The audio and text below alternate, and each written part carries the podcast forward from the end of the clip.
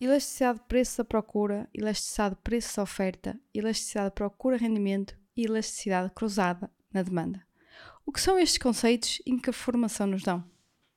Neste episódio vou falar sobre conceitos de microeconomia importantes para gestores.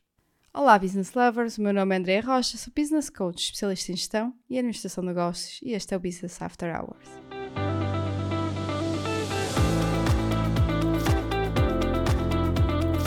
Alô, alô, como estão, caros ouvintes? Espero que tudo bem. E aqui estamos nós no rescaldo do episódio super especial de aniversário do nosso podcast, não é? Nem, nem, nem quero acreditar. Realmente isto tem sido uma, uma viagem diferente, diferente e, e que eu não estava à espera. Eu nunca me quis expor Uh, o Roberto, que, que, já, já trabalhava com a sua marca pessoal há muito tempo, de uma forma assim uh, bastante pública e expor-se bastante através de lives, de newsletter, etc. E eu nunca vi isso para mim.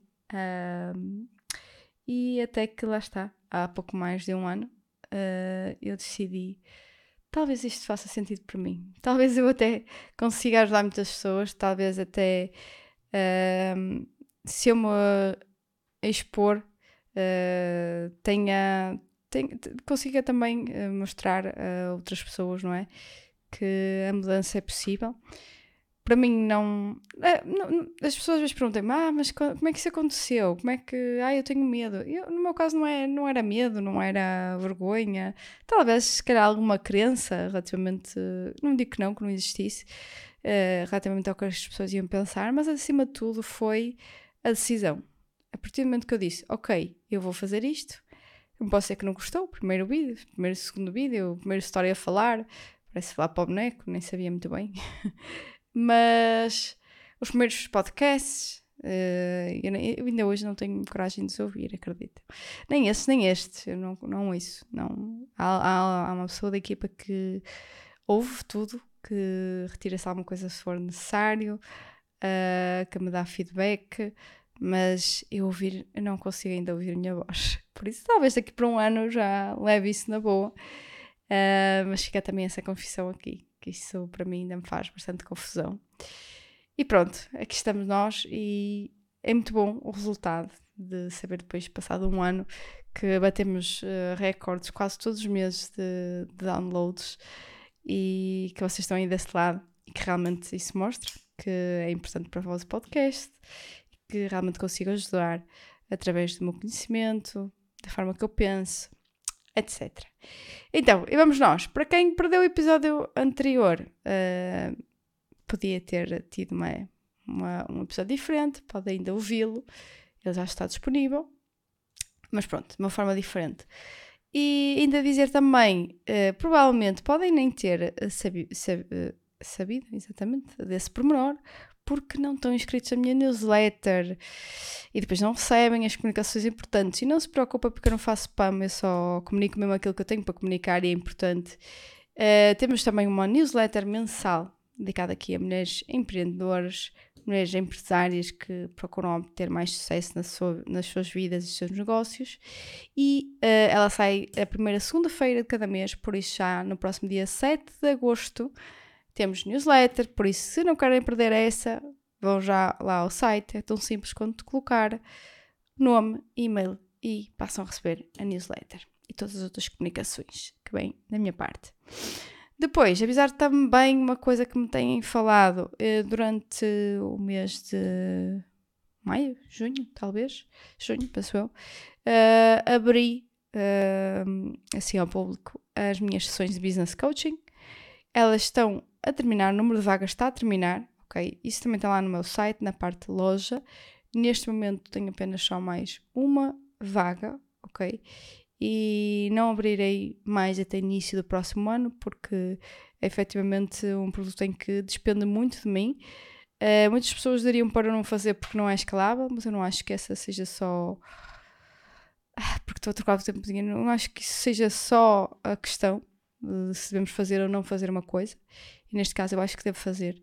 Só que uh, este tipo de opções move, requer para ser bem feito tempo, esforço, dedicação. Eu tenho muitas outras coisas também para fazer ao mesmo tempo.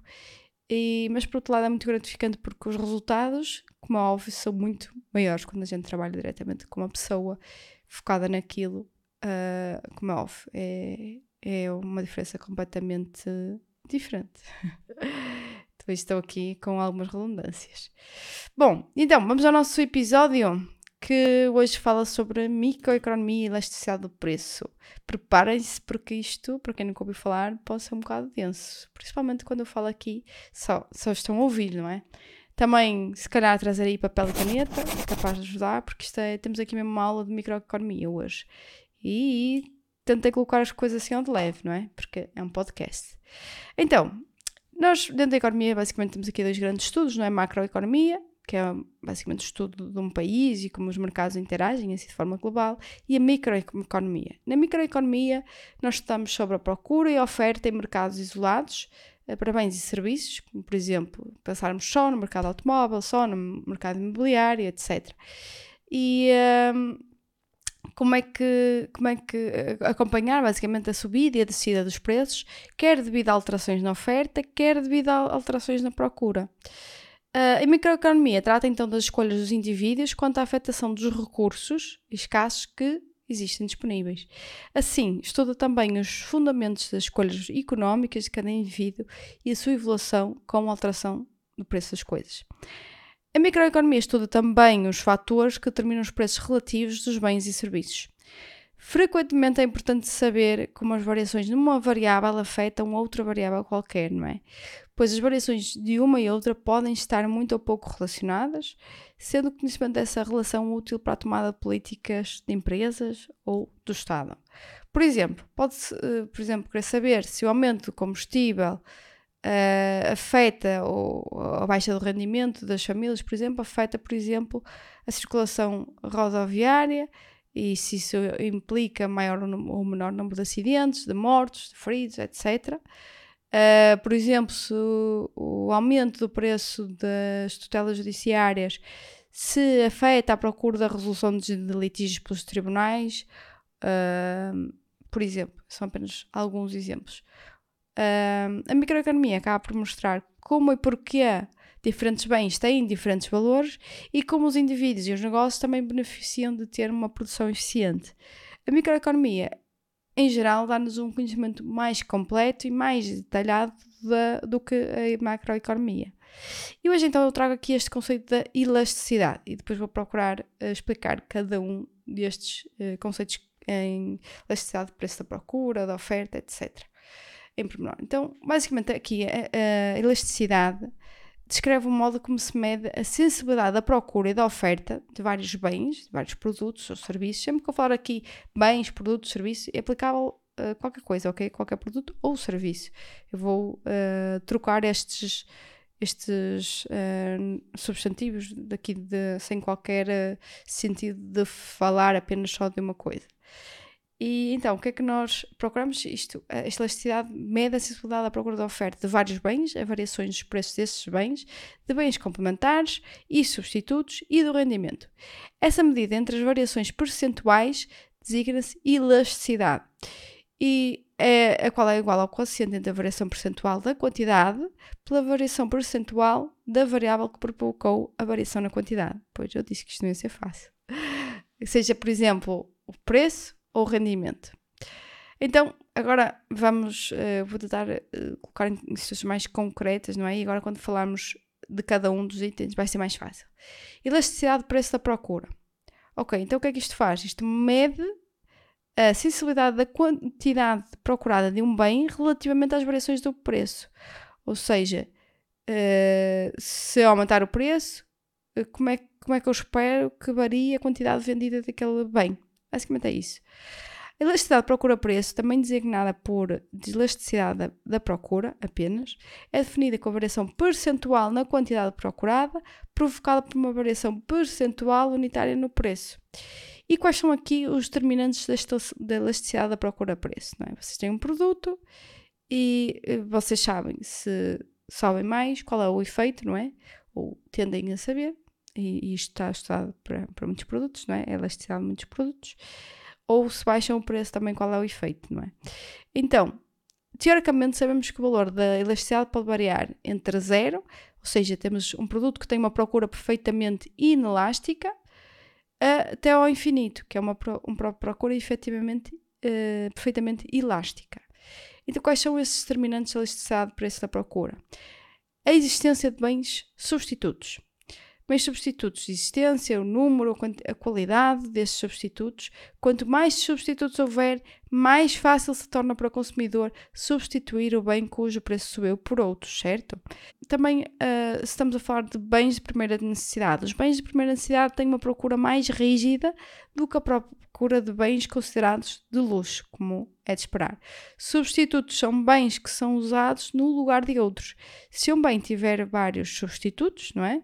Então a subida do seu preço terá uh, levará a uma descida relativamente elevada na quantidade procurada à medida que os consumidores vão adquirindo mais substitutos desse produto cujo preço subiu, implicando então uma procura relativamente elástica.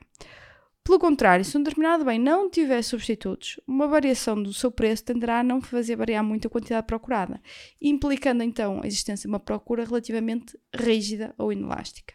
Quanto mais próximos os substitutos uh, forem e mais quantidade existir para um determinado produto, maior será a elasticidade da procura. No limite, se houver um substituto perfeito, a, elasticidade da procura torna-se uh, inf infinita. A elasticidade da procura preço torna-se infinita. Assim aqui é, é. Exemplos. Por exemplo, os combustíveis, gasóleo, gasolina, são produtos inelásticos, não é? Porque, uh, na realidade, qual é o substituto? Ok, pode ser Substituto a gente vai encontrar sempre, não é? Podemos dizer, ah, a pessoa pode ir de transportes, ok. Mas se os transportes não forem uma opção, que não é para muita gente, basicamente nós não temos um substituto, não é? E até para os próprios transportes em si, eles precisam destes produtos. Por isso é um, é um produto inelástico. Por mais que o preço suba, e isso nota-se, e isso vê-se. Uh, nas gasolineiras, uh, no, nos, nos, dados também que são divulgados pelo INE, que independentemente do preço que os, os combustíveis adquiram, a, a, procura até pode descer um bocadinho, mas é só isso, um bocadinho. Porque a pessoa se calhar pensa não, não dar tantas voltas ao fim de semana, fazer menos uma viagem que não seja assim tão necessária, mas para aquelas coisas que são imprescindíveis, nomeadamente para ir para o trabalho todos os dias, é, para se locomover, etc., eles aí vão continuar a fazer, independente de ela estar a 2 euros, a 3 euros, a 1 euro, não é? Então é um produto inelástico. Agora vamos imaginar outro exemplo, por exemplo, lagosta. Ok? Que vos parece? Bem? Lagosta? Gostam? É um, é um produto mais elástico. Porquê? Uh, se as pessoas não têm, não é? se, se, o preço sobe, o que é que vai acontecer? Uh, mais pessoas, se calhar, pensam: não vou comprar tantas vezes, não é? Então, devemos considerar que a percepção também do consumidor quanto à, à, identidade ou a elevada similaridade é o que determina a sua escolha. Bens substitutos muito próximos estão sujeitos a efeitos de substituição muito elevados relativamente à variação dos seus preços. Daí a necessidade de termos um produto diferenciado e com uma vantagem competitiva.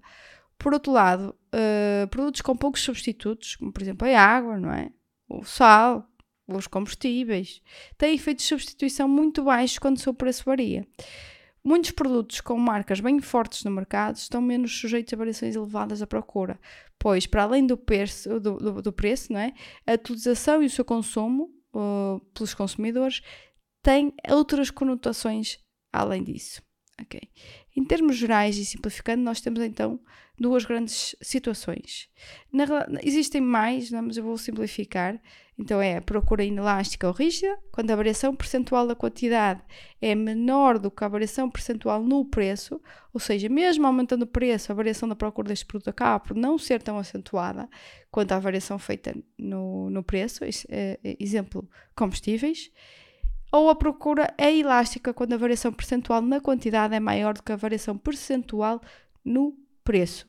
Ou seja, estamos a falar de produtos em que uma pequena subida no preço terá um grande impacto na procura do mesmo. Exemplo, a lagosta. Okay? Uh, mais dois exemplos aqui, uh, porque, tal como eu disse, o principal determinante da elasticidade da procura é a existência de substitutos para esse bem ou produto ou serviço. Um bem que tenha substitutos próximos tende a ter uma procura elástica. Por exemplo, uh, a carne, não é? As pessoas podem ir entre carne de frango, carne de porco, carne de vaca, consoante aqui os preços de cada um destes produtos. Enquanto há, há outros produtos que não têm substitutos próximos e têm então a procura inelástica, como por exemplo os ovos, não é? Já que estamos aqui a falar de, de, da parte alimentar. Depois, elasticidade do preço da oferta. Elasticidade do preço da oferta revela o quanto a quantidade em oferta de um bem ou serviço varia em relação às variações do seu preço. Ao contrário do que ocorre no, no caso da elasticidade do preço da, da procura, na elasticidade de preço da oferta, há uma relação diretamente proporcional entre o preço do mercado e as quantidades de produtos que os produtores estão dispostos a colocar no mercado. Portanto, as mudanças nas quantidades sempre irão na mesma direção que os preços. E isto acontece porquê? Porque as empresas sentem um maior incentivo para colocar os seus produtos no mercado, pois obtêm lucros maiores. E então, quais são os determinantes da elasticidade de preço da oferta? A elasticidade de preço da oferta depende inteiramente de uma série de fatores que a controlam, como capacidade da empresa a modificar a sua produção, que depende da tecnologia por ela aplicada, custo de produção e o fator tempo. Aqui também temos os elásticos e os inelásticos. No caso elásticos, afirma-se que a oferta é elástica quando uma variação no preço provoca uma variação maior nas quantidades em oferta. Quando a elasticidade de preço da oferta de qualquer bem é maior que 1, afirma-se que esse bem é então da oferta elástica. No caso do inelástico, esse tipo de elasticidade torna-se evidente quando uma variação nas quantidades oferecidas é proporcionalmente menor do que a variação experimentada no preço do bem. Neste caso, quando a elasticidade é menor que 1, a elasticidade inelástica é evidente.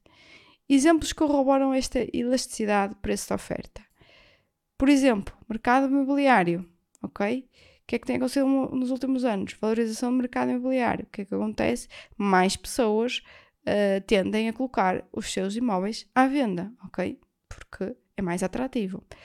Uh, por exemplo, durante o início da pandemia, fazer máscaras e álcool gel, não é? Então uh, esperavam-se lucros maiores. Era um produto que havia muita demanda, não é?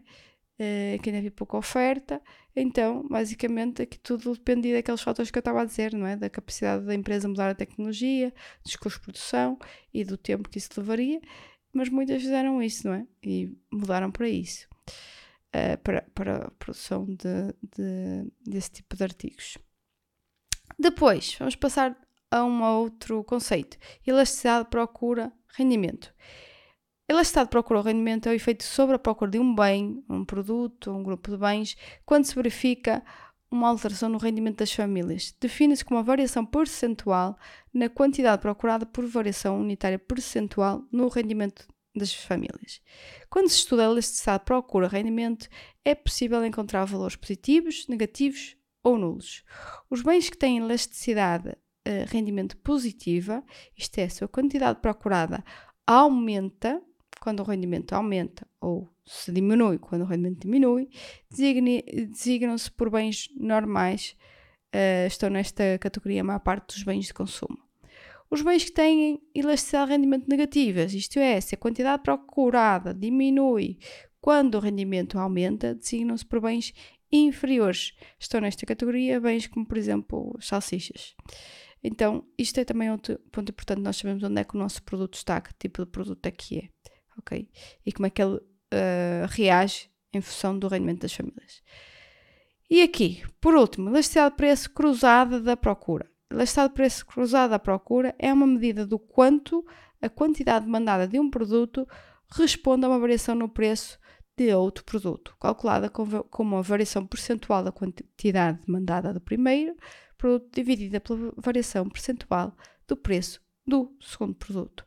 Ok? Então, basicamente, temos aqui dois produtos, nós queremos ver qual é a influência uh, quando, não é, uh, quando, quando a quantidade procurada de um uh, responde à variação no preço do outro. Basicamente é isso.